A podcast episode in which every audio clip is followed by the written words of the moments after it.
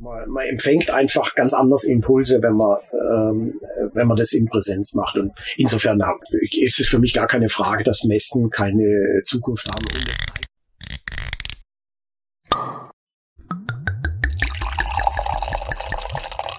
Hallo und herzlich willkommen bei Weinverkauf, dem Fachpodcast der Weinbranche. Heute kommt ein sehr kurzfristiges Interview und zwar mit Hermann Pilz und David Köhler, die ihres Zeichens die Eurovino-Messe in Karlsruhe organisieren. Einmal als Projektleiter von der Messe und einmal als Hermann Pilz, muss ich nicht vorstellen. Ist bekannt, wer ihn nicht kennt, ist hier in der Branche falsch und hört gerade den falschen Podcast. Hier geht es nämlich um Weinwirtschaft.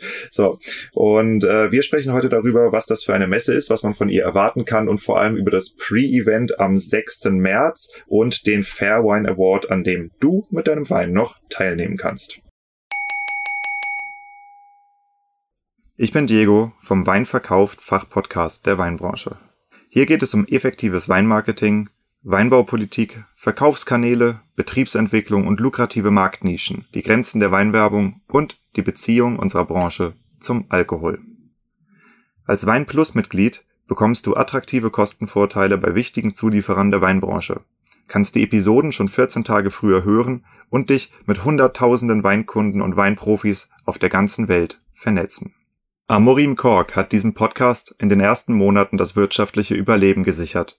Das ist die Art von Firma, die man als Partner haben möchte. Und ganz nebenbei ist Amorim mit gutem Grund Weltmarktführer für Korken.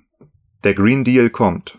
Wenn du zu den Weingütern gehören willst, die sich rechtzeitig darauf einstellen, tritt Piwi Deutschland bei. Ich bin seit 2022 Vorstandsmitglied von Piwi International und bei uns spielt die Musik. Wir sind bald 1000 Betriebe aus über 20 Ländern und sprechen über den Anbau und Ausbau von Rebsorten mit hohem Einsparpotenzial beim Pflanzenschutzmittelaufwand. Den Unterschied zwischen 4-mal Spritzen im Jahr oder 12-mal muss ich dir nicht ernsthaft vorrechnen, oder? Für eine Mitgliedschaft musst du weder Piwis angepflanzt haben, noch Bio machen oder dich sonst irgendwie verbiegen. Komm zu uns und informier dich. Neben dem Podcast beraten mein Team und ich kleine und mittlere Familienweingüter, die sich weiterentwickeln und ihre Fahrtrichtung schärfen möchten. Typische Szenarien sind Generationswechsel, der Übergang von Trauben- oder Fassweinproduktion zur Flaschenvermarktung und der Wunsch, endlich ein Betriebsprofil mit klarer Positionierung zu haben. Du bekommst von uns einen realistischen Betriebsentwicklungsplan, der zu 100% auf deinen betrieblichen Gegebenheiten aufbaut. Wir wissen, was in puncto Fördergeld abgeht und begleiten dich durch den Designprozess, die Auswahl von Dienstleistern oder Software, um den maximalen Gegenwert deiner Investition zu sichern und schleusen deine Weinmarke ins stark wachsende Netzwerk von Weinverkauft, dem Fachpodcast der Weinbranche. Melde dich einfach für ein Vorgespräch. So, wir haben mal wieder eine Runde spontanes Interview und zwar diesmal live von der Winzer-Service-Messe 2023. Ich habe mir den Herrn Hermann Pilz geangelt, ist nicht ganz unbekannt in der Weinbranche, würde ich mal sagen. Und David Köhler. David Köhler kommt von der Messe Karlsruhe und ist der Projektleiter von der Eurovino. Und die Eurovino ist auch das Thema, über das wir heute sprechen wollen. Ich würde sagen, ich überlasse euch kurz den Vortritt. Du kannst einmal vorstellen, wer du bist, was du machst und in welcher Verbindung du zu der Messe stehst und von dir, David, werden wir dann auch noch ein bisschen was über die Messe hören, was wir dann da erwarten können und wie auch die Winzer, die hier zuhören oder die Weinhändler, die hier zuhören, an der Messe teilnehmen können, ob es vielleicht noch Programme gibt oder Awards, die verliehen werden oder was ihr da eigentlich vorhabt. Ja, deshalb würde ich sagen, Feuer frei, Hermann. Ja, gerne. Ich stelle mich ja mal vor. Mein Name ist Hermann Pilz. Ich habe Landwirtschaft studiert und mich tief im Studium in den Weinbau eingekniet und war dann zeitweilig im Lebensmittelhandel, aber auch im Fachhandel tätig und später im Produktionsbetrieb, habe Sekt produziert, eine Sektkellerei aufgebaut. Und bin aber dann irgendwann in die schreibende Zunft gewechselt und war dann zu guter Letzt 25 Jahre Chefredakteur einer Weinfachzeitschrift. Das hat sehr viel Spaß gemacht, sehr viel internationale Kontakte natürlich gebracht und mich insbesondere intensiv mit dem Messewesen eigentlich in Verbindung gebracht. Alles, was mit professioneller Weinvermarktung zu tun hat, hat mich immer interessiert, das Marketing rund um Wein. Und das finde ich bis heute spannend, natürlich die Weinerzeugung auch und alles, was es eben rund um Wein gibt. Also Wein ist mein Leben, das kann man schon weg sagen. glücklicherweise. Und ich bedauere das auch nicht, sondern es ist wirklich eine tolle Geschichte. Und jetzt widme ich mich neuen Projekten. Und eines davon ist die Eurovino. Und die macht unglaublich viel Spaß. David. Da schließe ich mich an. Mir macht nicht nur die Eurovino Spaß, mir machen Messen Spaß. Ich bin mittlerweile seit 16 Jahren im Messegeschäft, habe bei einem Partner von einer großen Messegesellschaft damals mein Studium gemacht. Klassisches BWL-Studium mit Fachrichtung Messe, Kongress, Eventmanagement. Im Badischen würde man sagen, ihr habt nichts anderes gelernt. Bin mittlerweile seit 16 Jahren im Messebereich tätig und bin selbst Karlsruher und seit 6,5 Jahren hier in meiner Heimat bei der Messe Karlsruhe, habe da mit ganz vielen Branchen schon zusammengearbeitet, aber die Branche, die bereits am Anfang dabei war und die von der Aktivität immer weiter gewachsen ist, das ist tatsächlich die Weinbranche. Und ja, so kamen wir dann auch zusammen in Kontakt, der Hermann Pilz und ich, beziehungsweise die Messe Karlsruhe. Und da hat sich dann in vielen, vielen Terminen, über viele Stunden, viele Nachttermine, wo wir lang zusammen saßen, das Konzept unserer neuen Messe der Eurovino rauskristallisiert. Und genau deshalb sind wir heute da. Das ist ja so ein bisschen Henne und Ei, ne? Von Absolut. Wem ging das denn jetzt hier aus? Eigentlich von uns beiden. Von uns beiden, ja, das kann man schon sagen. Ja. Ging eigentlich von uns beiden aus. Es gab ein bisschen Vorgespräche, aber irgendwann hat sich das dann rauskristallisiert, ein solches Projekt anzugehen. Und der Grund ist eigentlich ganz einfach.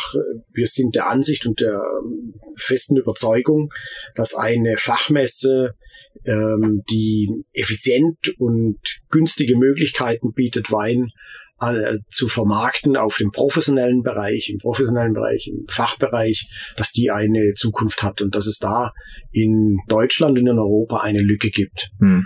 Und ich glaube, das ist ein legitimes Anliegen und ein legitimes Interesse. Und es ist eigentlich im Interesse der gesamten Branche. Erstens mal belebt Wettbewerb das Geschäft, kann man auch rundweg sagen, braucht man gar nicht zurückstecken. Und zum anderen ist aber einfach der Bedarf da nach etwas Neuem auch. Hm. Also wir haben ja jetzt auch echt eine interessante Phase mit den Messen hinter uns durch 2 Jahre Corona, 2 Jahre Lockdown, wo halt die Messen nicht stattgefunden haben.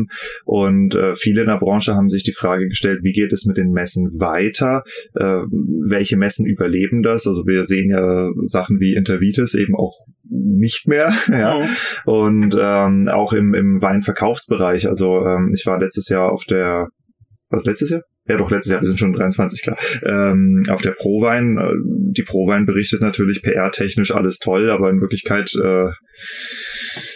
hätten ein paar mehr Leute da sein können, sagen wir mal so, ja. Aber ich meine, das war jetzt mein Eindruck als Besucher. Ich habe die Zahlen nicht gesehen. Aber die Frage, wie ist die Preis-Leistung von Messen und wie ist auch der Nutzen von Messen, nachdem die Leute halt 2 Jahre festgestellt haben, okay, es geht auch anders, es geht auch über Zoom, ja, lebt das Konzept Messe noch? Brauchen wir das Konzept Messe noch? Und wenn ja, in welcher Form und in welcher Größe? Also ich glaube, das Messe ist unabdingbar wichtig für eigentlich jede Branche, aber insbesondere eben für ein Produkt wie Wein ist es unabdingbar, dass ein Messen veranstaltet werden. Präsenzmessen, der ganz einfache Grund oder der naheliegendste Grund ist natürlich, man will Wein probieren und man will über Wein sprechen, dann, wenn man auch ihn gemeinsam probiert. Das will sowohl der den Wein erzeugt, wie der den Wein dann kauft. Und insofern müssen die Menschen da zusammenkommen. Das kann man natürlich auf alle möglichen anderen Art und Weise auch machen. Man kann sich Proben zuschicken und dann per Videokonferenz natürlich Wein verkaufen oder über Wein sprechen. Das funktioniert alles, das hat auch alles seine Berechtigung. Aber am Ende des Tages sind Präsenzmessen, Weinmessen unabdingbar. Und was ganz entscheidend ist, der Mensch ist ja nicht nur ein rationales und Wesen, das nur eben, sagen wir mal, jetzt auch im digitalen Bereich dann lebt, sondern es lebt eben auch von der analogen Seite her. Und Menschen müssen sich begegnen, und Menschen müssen sich auch inspirieren können und Impulse empfangen können. Diese Neukundengewinnung, meiner Erfahrung nach, funktioniert nur, wenn sich Menschen eben begegnen. Und das sind Präsenzmessen ein ideales Plattform dafür. Präsenzmessen sprechen einfach alle Sinne an. Die Zeit mit Zoom, mit Homeoffice in den letzten Jahren und Monaten, die wir alle erlebt haben. Ja, das war in der Situation richtig und gut. Keine Frage, müssen wir nicht drüber reden. Aber man hat es ja schon Mitte 2022 gemerkt, als die Lockerungen kamen, die ersten Lockerungen und die Leute wieder raus konnten. Oh Gott, da war alles auf einmal. Ja, ein Monat später wollte kein Mensch mehr auf irgendein Event gehen, weil alles auf einmal stattgefunden hat. Fürchterlich. Ja, aber, ja, ja. Es war dann tatsächlich von 0 auf 100, ging es so weit. 150. Oder 150 sogar, ging so weit, dass viele Dienstleister, ich denke da gerade an die Zeltbauer oder auch an die Bühnenbauer oder auch an unsere Messebauer, die ja auch in den 2 Jahren wirklich verdammt wenig Geschäft hatten, dass es da wieder nicht mit einer Vorlaufzeit, es ging wieder direkt rein. Und was hat man gemerkt? Den Leuten fehlt das. Wie wir jetzt miteinander sitzen und uns in die Augen schauen, das ist was ganz anderes, als wenn wir in unserem stillen Kämmerlein sitzen oder auch gerne im Besprechungsraum und eine Zoom-Konferenz machen. Außerdem, du hast es angesprochen, Hermann, diese multisensuale Ansprache. Ich sehe denjenigen, ich höre ihn, ich sehe ihn nicht nur bis zum Hals, ich sehe ihn noch tiefer, und dieser persönliche Kontakt und die Möglichkeit, auch Dinge zu schmecken und zu riechen, gerade das ist das, was Messe für den Wein absolut prädestiniert. Ja, man erlebt es ja ganz oft, wenn man an einem Stand ist und dann den Erzeuger hat oder den Weinanbieter, den Händler, der den Wein anbietet, und dann spricht man über ein bestimmtes Produkt und plötzlich sagt er, ich habe da aber noch eine Alternative und ich habe noch die Idee oder ich habe jenes. Und das macht's ja erst richtig spannend. Das macht's ja interessant. Und das für beide Seiten. Ja. Man empfängt einfach ganz anders Impulse, wenn man das in Präsenz macht. Und insofern bin ich also überhaupt, ist es für mich gar keine Frage, dass Messen keine Zukunft haben. Und es zeigt sich eben auch die heutige Entwicklung. Natürlich sind manche Messekonzepte Fossilien und haben sich überlebt.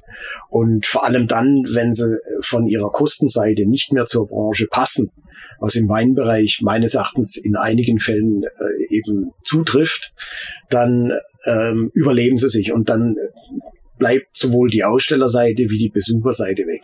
Also es ist ja nicht nur, dass die Aussteller dann nach kostengünstigen Möglichkeiten fragen, sondern die Besucher genauso. Und die Besucher wissen letztendlich auch, irgendjemand bezahlt die Zeche. Naja, ich meine, es gibt für alles eine Daseinsberechtigung. Also wenn wir jetzt über die große Messe reden, ist, glaube ich, allen klar, über welche wir hier sprechen. Die hat einen gewissen Preis, die hat auch eine gewisse Klasse an Winzern, die dort angesprochen wird. Also man muss sich ja keine Illusionen hingeben. Also die großen Konsortien aus Italien oder halt die großen deutschen Winzer, die sich das leisten können. Und dann gibt's halt noch so ein paar Schuhkisten nebendran, ja, wo du hoffen kannst, dass irgendeiner auf dich aufmerksam wird. Aber in Wirklichkeit, was ich immer beobachtet habe mit großer Faszination ist, dass eine Messe wie die ProWein halt in erster Linie für Jahresgespräche genutzt wird. Also ich bin mir nicht sicher, ob da so viel Neukundenkontakt stattfindet, sondern da ist eigentlich oft viel, man sieht sich und man ballert sich mal abends einen rein. Ja, und sitzt dann bei Konstanz Riesling. Komm, wir sind hier in der Weinbranche, wir wissen alle, wie das läuft. Ja? Und da gibt's, glaube ich, also das ist cool, das hat auch eine Daseinsberechtigung, aber ich merke auch zum Beispiel in meinen Gesprächen mit Sommeliers und mit Händlern, es gibt diesen etablierten Weinmarkt, ja, dieses hochklassige, tolle, aber es gibt eben auch Weinhändler, Sommeliers, Restaurants, die zunehmend nach Winzern suchen, die noch nicht durch jedes Dorf getrieben wurden. Und ich glaube, dass man dafür eine massive Plattform bieten kann, und wenn das eben auch noch damit einhergeht, dass das für Winzer oder für Händler, die daran teilnehmen wollen, finanzierbarer ist und es eben nicht diesen sich mal wiedersehen Charakter hat, sondern es ist was Neues, wo ein neuer Begegnungsraum geschaffen ist, wo man vielleicht auch in einer Art und Weise aufeinander trifft, wie sie vorher noch nicht stattgefunden hat. Das ist interessant. Ja, das ist das, was ich jetzt erstmal überhaupt so sehe. Und ich hoffe, und das werden wir vielleicht auch gleich noch klären, was ihr da so am Rahmenprogramm habt, aber ich hoffe, dass es eine Messe ist, wo mehr Branchenaustausch stattfindet. Ich habe jetzt gerade, vor ein paar Monaten ein Interview mit dem Marian Kopp geführt von den Laufener Weingärtnern. Das ist einer der faszinierendsten Geschäftsführer, finde ich, von Genossenschaften. Der Typ ist der Hammer. Ist ein tolles Interview übrigens. Und der hat auch zu mir gesagt, ihm fehlt das bei uns in der Branche, dass wir einen Branchenaustausch haben, dass wir einen Branchendialog führen. Wir sind irgendwie so jeder für sich. Und ich merke das hier auf der Messe. Du hast ein paar Branchenakteure, die sind unfassbar protektiv. Ja, die sprechen nicht miteinander und die stecken so ihre Claims ab. Und es gibt andere, also gerade jetzt bei uns kleineren, und es ist ja vielleicht bei euch auch eine Messe, woher unbekanntere Weingüter stehen können, dann fängt es an, hier, guck mal, mit dem musst du mal reden, und dann wirst du von Stand zu Stand geschleift und man zeigt sich gegenseitig andere Aussteller und man empfiehlt die Kunden weiter und es stehen Leute am Stand, die sagen, oh, wir sind jetzt bei dir, weil da hinten in der Ecke irgendjemand gesagt hat, geh mal dahin. Und das ist das Interessante an der Messe, dass du halt dieses Netzwerk hast, wenn die Leute denn an dem Netzwerk teilnehmen. Und das funktioniert halt, meiner Erfahrung, gerade mit kleineren Akteuren extrem gut, weil die merken, dass sie von dem Netzwerkeffekt profitieren und wettbewerbsfähiger werden, gemessen an Großen, die halt protektiv handeln. Mhm. Ja? Das ist was, das würde ich mir extrem wünschen, wenn ihr ein Messekonzept aufbaut, dass ihr das beachtet. Aber vielleicht gehen wir jetzt mal weiter rein. Eurovino, wann findet die statt? In welcher Art und Weise findet sie statt? Ich meine, ich kenne die Antworten, aber das Publikum halt noch nicht. Ja? Und was ist denn da alles geplant? Okay, das Datum ist sehr, sehr einfach zu beantworten. Anfang März 2024, am 3. und am 4. März. Ganz bewusst an 2 Tagen, konzentriert bei uns hier in Karlsruhe in der Mitte von großen Anbaugebieten, auch da mittendrin, statt nur dabei. Wir planen nicht nur... Standort ist halt geil, weil du Frankreich absolut direkt nebendran hast. Richtig. Das habe ich auch erst jetzt kapiert, als ich mal auf die Karte geguckt habe, wo ist eigentlich Karlsruhe? War mir vorher nicht so klar. So ist es. Wir haben...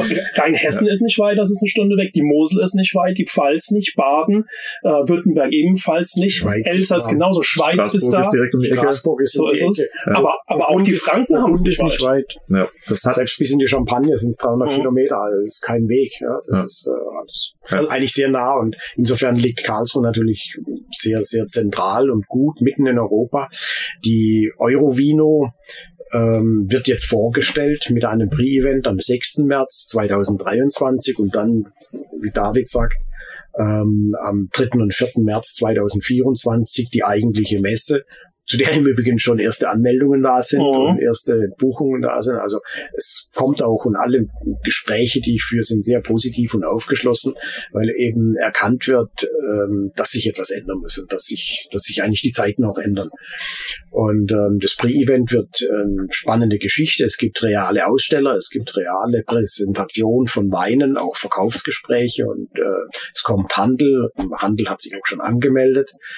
Auch Gastronomie wird kommen, Gastronomieeinkäufe, also da ist schon richtig was geboten. Es gibt ein Veranstaltungsprogramm mit attraktiven Themen, Zukunftsweine, Weine, insbesondere die Neuzüchtungen, resistente Rebsorten stehen im Fokus. Und es gibt dann auch Marketingthemen, die behandelt werden. Ist unter einem tollen Titel, der auch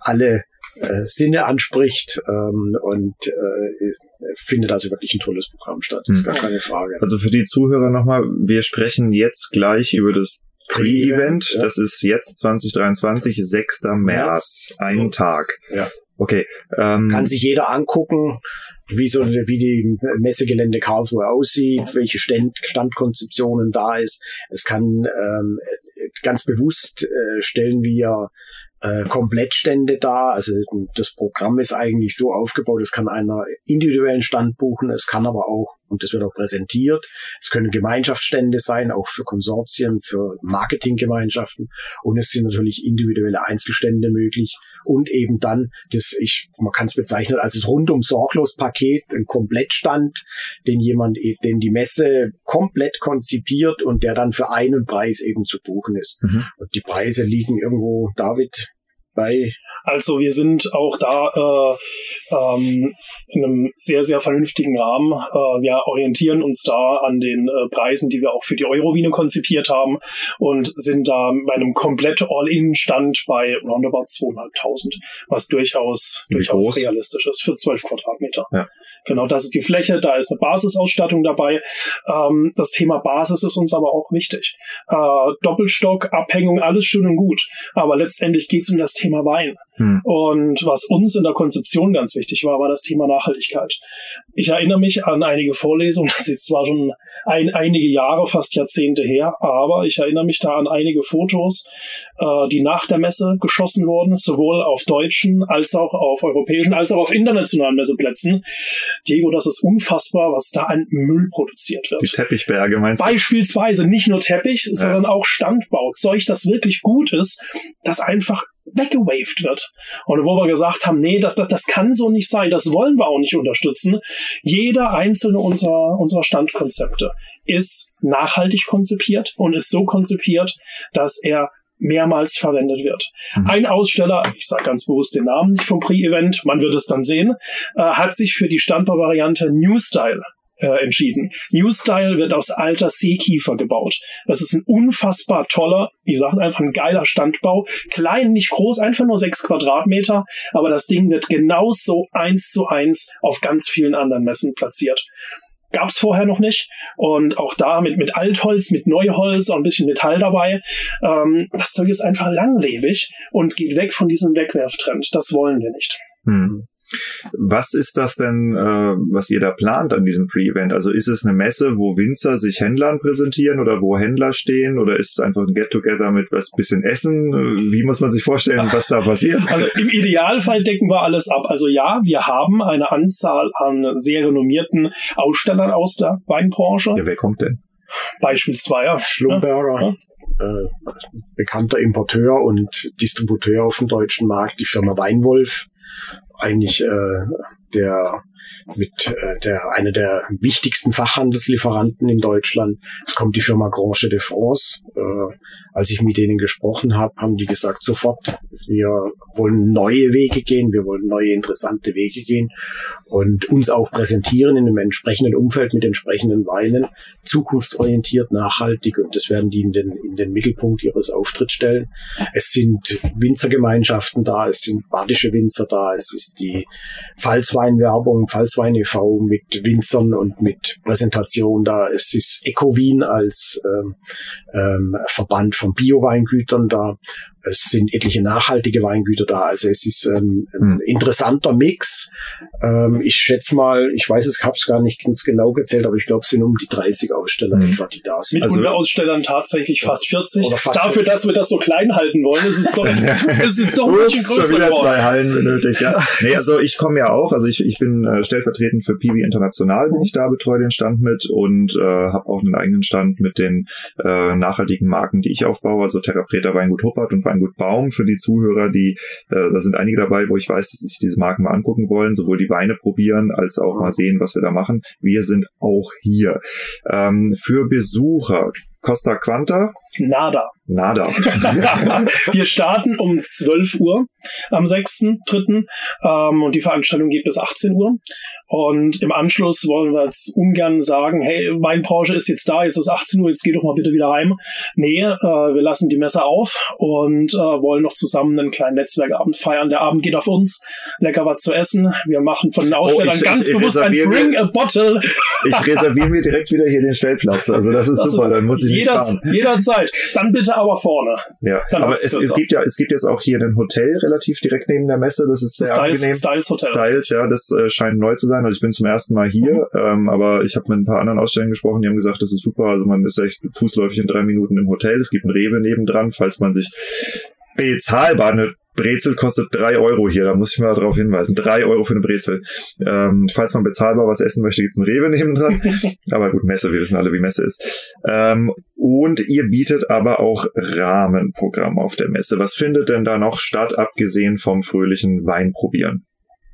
Also das Rahmenprogramm widmet sich, ich hatte vorher schon ganz kurz angedeutet, den Zukunftsthemen im Weinbereich, und es werden einige Kurzvorträge zu neuen Rebsorten, zu Rebzüchtungen und zu ganz neuen Verfahren und Methoden in der Rebzüchtung kommen, die eben in die Zukunft blicken, was passiert. Wir werden auch Gesprächsrunden führen über diese Entwicklungen, die da sind, weil das ist ein Herzensanliegen von mir, dass wir diese Weine nach vorne bringen.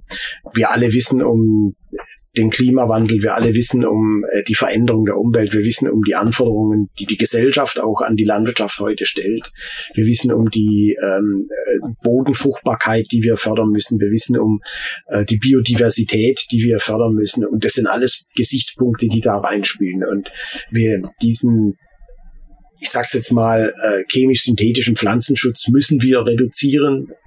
Nicht nur, weil wir es, sagen wir mal, vorgeschrieben bekommen, sondern weil es einfach eine Notwendigkeit ist, die auch jeder einsehen muss. Und deswegen ist es so enorm wichtig, sich diesen Zukunftsthemen zu widmen. Ein weiteres Rahmenprogramm ist starke Frauen im Wein. Das macht Claudia Stern, bekannte Sommeliere und Weinfrau. Hm. Und Wine and Glory ist es, glaube ich. Wine and Glory, genau, ja. Ist ja auch Redakteurin von Vinum. Und sie wird das moderieren, diesen Themenbereich. Und das wird eine spannende Geschichte, wo es ganz intensiv um Marketing und Fragen eben des modernen Vermarktung geht. Und sie hat gute Gesprächspartner. Ja, ich habe mir sagen lassen, dass die Lena von Lena und Sebastian von der Weinmarke da mitsteht, ja. Und dann die Luisa, Bring Flavor Home. Und da werden ein paar interessante Damen auf der Bühne versammelt sein. Ich gehe davon aus, das wird, ja, interessant. Das wird richtig, richtig cool. Und ich glaube auch noch ein paar spannende Winzerinnen. Ich habe es leider nicht auswendig. Und ihr habt einen Fair Wine Award. Ja. Was genau ist das? Fair Wine Award, das ist ein neuer Weinwettbewerb, den wir jetzt lancieren. Die Anmeldung von Weinen ist noch möglich. Bis wann? Bis zum 24. Februar. Und es ist ein Wettbewerb für unterschiedliche Weinkategorien. Einmal für Bioweine und nachhaltig erzeugte Weine, einmal für Neuzüchtungen, traditionelle Neuzüchtungen, die schon länger am Markt sind, die in früheren Jahrzehnten gezüchtet wurden. Beispiel Scheurebe, Bacchus oder ältere Neuzüchtungen, die eben da eine Rolle spielen, aber dann eben auch Neuzüchtungen, die Resistenzen aufweisen, also die nach neueren Methoden nach 1992 als resistente Rebsorten dann auch vom Bundessortenamt zugelassen wurden und die eben eigentlich die Zukunft des Weines sind, um die es eben auch geht. Plus neue Entwicklungen, die eben da sind. Und wir wollen ein Fenster öffnen, auch für historische Rebsorten, weil Deutschland eigentlich bis vor dem Zweiten Weltkrieg oder bis nach dem Ersten Weltkrieg, muss man eigentlich sagen, bis in die 20er, 30er Jahre hinein eine sehr, sehr große Sortenvielfalt gehabt hat und die dann aber leider im Dritten Reich verschwunden ist, aufgrund eben der damaligen Politik. Und das hat zu einer extremen Verengung des Sortenspektrums geführt. Und es gibt meines Erachtens unter diesen historischen Rebsorten durchaus ganz interessante, spannende Rebsorten, die fantastische Weine liefern. Also ich habe mich in den letzten Jahren doch einiges damit beschäftigt und ich bin wirklich beeindruckt, was das angeht. Da gibt's ja auch ein paar echt coole Projekte. Also ich hatte mal Kontakt zu dem, oh Gott, wie heißen die, Verein für die Geschichte des Weins oder sowas.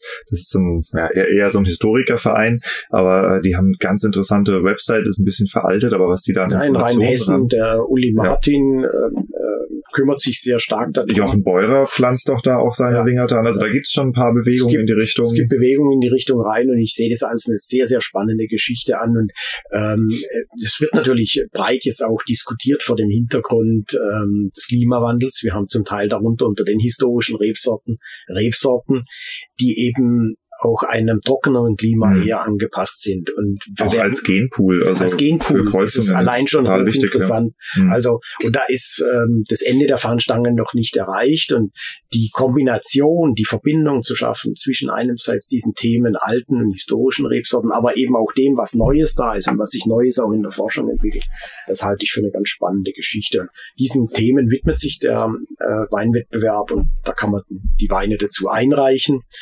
Das geht um unter einer E-Mail-Adresse. Das ist fair-wine.com fair.com/award, also fair, ja. F-A-I-R minus wine, wine.com/award, das wisst ihr selber, wie man das schreibt. Und ansonsten findet man das sicherlich auch auf der Website von der Eurovino, oder? Ja, von der Fair Wine, Fair Wine, gut. Ja, es gibt eine Homepage und da ist eigentlich alles aufgeführt, alle Bedingungen, die Wettbewerbsbedingungen, man müsste das vernünftig aufstellen. Die Probenteilnahme kostet 125 Euro. Das geht. Und was aber eine ganz wichtige Sache ist, was mir ebenfalls auch wieder ein ganz entscheidendes oder wichtiges Anliegen ist, wir werden die Verkostung, auch was das Prozedere angeht, die Verkostung selbst haben wir weiterentwickelt. Wir werden den Verkostern die Möglichkeit geben, die Weine besser zu erkennen. Sie bekommen eine Stilistik gesagt, in die der Erzeuger seinen Wein einordnet, und der Erzeuger kann auch Angaben machen zu den Standortfaktoren und zu der Herstellungs- und zu der Art und Weise, wie er die Önologie gemacht hat. Und das sind ganz... Da habt ihr beim Dating geklaut. Das sind ganz entscheidende, wichtige Geschichten, haben wir selbst entwickelt im Übrigen. Und aber mir ist das ein Anliegen, weil ich sehe viele Verkostungen, die heute stattfinden, auch Wettbewerbe, das ist ein Stochern im Nebel. Ja. Und die Ergebnisse sind genauso. Das sind Zufallsergebnisse. Nimmt man 6 Verkoster, dann werten die normale Weine zwischen 72 und 85 Punkte, wird ein Mittelwert gebildet und das ist das Ergebnis. Das kann es aber nicht sein. Man sagt ja auch mittlerweile, es gäbe Verkostungen, wo man sich die Bewertungen dann kauft. Wollen wir gar nicht darüber diskutieren. Es gibt auch Findet garantiert nicht statt. Nein. Sowas gibt's nicht. Aber es muss eben... Ich mache immer ein Beispiel. Wenn man einen Nebbiolo in eine Probe stellt, ja, und den Wein verkostet, ohne dass der Erzeuger jetzt weiß, um was für eine Rebsorte es sich handelt, ja. Der wird in aller Regel von den meisten Verkostern falsch beurteilt, unter Garantie. Und wenn er noch ein bisschen eine extreme Önologie hat oder ein bisschen anders erzeugt ist oder eben auch aus einem bestimmten Jahr ist, dann wird er vollkommen falsch verstanden. Ja. Und ist eigentlich aber ein guter Wein und das kann eigentlich nicht das Sinn und Zweck einer solchen Geschichte sein. Und ich meine, dass Verkostungen auch, wenn sie eben mit einem größeren Informationsgehalt hin unterlegt sind, eine stärkere Reproduzierbarkeit der Ergebnisse bringen. Es gibt wissenschaftliche Untersuchungen in den USA, wo sich Forscher, Sensoriker sehr, sehr lange damit beschäftigt haben. Sie haben festgestellt, in ganz, ganz vielen Fällen können bei Verkostungen die Ergebnisse nicht reproduziert werden. Und das kann es nicht sein, sondern es muss eine stärkere Reproduzierbarkeit da sein. Definitiv, das ist sehr wichtig und vor allem, wenn man halt das Produkt in dem Kontext sieht, wie es gemeint ist. Also ich habe haarsträubendste Geschichten von... ich sag jetzt nicht, wie die Hauptstadt heißt, Trophy Awards und allem möglichen, was wir in Deutschland so haben, wo es dann irgendwie, ich glaube, das ging um sowas wie eine Samtrotverkostung und dann meint ein recht bekannter Sommelier dann, das ist kein Rotwein und stellt ein Bordeaux auf den Tisch, wo ich denke, ey, Alter, das ist eine Samtrotverkostung, so, ja, so. Wenn du da keinen Bock drauf hast und das irgendwie nicht das ist, dann warum bist du denn Sommelier geworden, um allen zu erklären, dass du gerne Bordeaux trinkst oder was? Ja, vielen Dank für den Input. Ja. Also da gibt's Verkostung und Verkostung, sagen wir es mal so. Okay, also das heißt, man kann hier teilnehmen, man muss 3 Weinflaschen einschicken bis zum 24. November. Ja. Februar, Entschuldigung. Muss man sich angemeldet haben oder eingesendet haben? Eingesendet, also angemeldet und eingesendet haben. Also wir nehmen bis am letzten Tag die Proben an. Es sind schon zahlreiche Proben eingegangen, ist schon gut. Und wir sind eigentlich schon ganz zufrieden mit der Resonanz, die wir in der Branche erreicht haben, aber man kann eben noch Wein einsetzen. Es geht immer noch mehr. Ich habe übrigens keine Umsatzbeteiligung, das muss ich immer dazu sagen.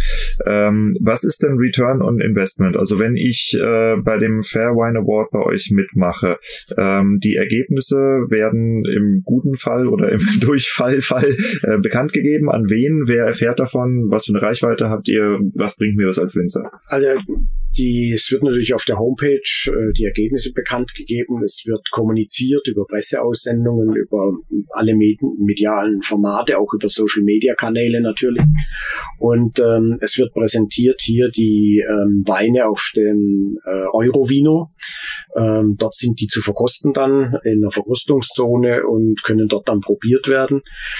dadurch, dass die Fairwein, die Leute, die da dahinter stehen, eng verbunden sind mit den Weinreferenten, dem FUW, Fachverband der freien unabhängigen Weinreferenten, ja. Haben wir eine sehr starke Verbindung in die Branche rein, insbesondere auch in den Handel. Also wir erreichen durchaus etwa 6.000 Händler in Deutschland, im Prinzip alle, die sich professionell mit Wein beschäftigen. Und da habt ihr jetzt aber nicht die ganzen Jacks-Filialen zusammengezählt. Nein, oder? Nein, im Übrigen, das sind ja nur 300 Jacks-Filialen. Also so viel sind das nicht. Aber die Reichweite ist eigentlich da schon recht groß. Ne? Super. Nee, das klingt doch schon mal toll. Und da wird die eine und entscheidende Frage. Was gibt's denn abends zu essen? Wir achten auf Regionalität. Es gibt auch Vegetarisches. Kurzum, lasst euch überraschen, es wird was aus der Region geben. Die berühmten Maultäschle dürfen natürlich auch nicht fehlen, keine Frage. Obwohl das ja eigentlich ein schwäbisches Gericht ist, wenn wir ganz ehrlich sind. Aber natürlich auch bei uns im Badischen gibt es hervorragende Maultäschle, die gibt es natürlich. Und ansonsten am Abend natürlich klassisch das Thema AFG, auch die ein oder andere Flasche Bier ist dabei. Aber wir rufen die Aussteller auch ganz bewusst da, wenn wir schon die Weinprofis da haben, dann machen wir auch wie früher ganz rough and dirty eine Bring-a-Bottle-Party. Das heißt, die Aussteller werden aufgerufen, Leute, bringt genau das, was wir auf diesem Abend trinken wollen. Genau das bringt ihr mit. Das heißt, es macht natürlich Sinn, die Flaschen vorher auch zum Award anzustellen. Beispielsweise. Ah, okay, verstehe. Nee, cool, freut mich. Also 6.3., Leute, ihr habt's gehört, Anmeldung bis zum 24.2. Ich muss mich sputen, dass das Ding hier noch rechtzeitig online geht, aber das kriegen wir irgendwie hin. Und gibt es noch irgendwas, was zu der Messe zu erwähnen ist? Ja, es gibt ein interessantes weiteres Projekt oder eine Konzeption. Die Digital Wine Exchange. Ja, die heißt Digital Wine Exchange. Und das zeigt sich eben die Verbindung von Präsenzmesse und digitaler Weinbörse ist kein Unding, sondern es können für die Digital Wine Exchange Erzeuger Proben einsenden an die Messe Karlsruhe und die werden in einer Verkostungszone präsentiert mit allen Informationen. Und die Zukunftsmusik ist eigentlich die, dass in Zukunft Besucher der Messe sich mit ihrem Handy, mit dem Mobiltelefon einloggen können und direkt mit dem Erzeuger, der nicht anwesend sein muss, kommunizieren können. Mhm. Und eine direkte Präsenz im Prinzip zeigen können bei der Probe während dieser Messe, ohne dass sie da sind. Und es zeigt sich eben, dass es in anderen Messenbereichen auch schon gespielt wird, dieses Instrument. Und hier ist es wirklich eine Novität, diese Digital Wine Exchange.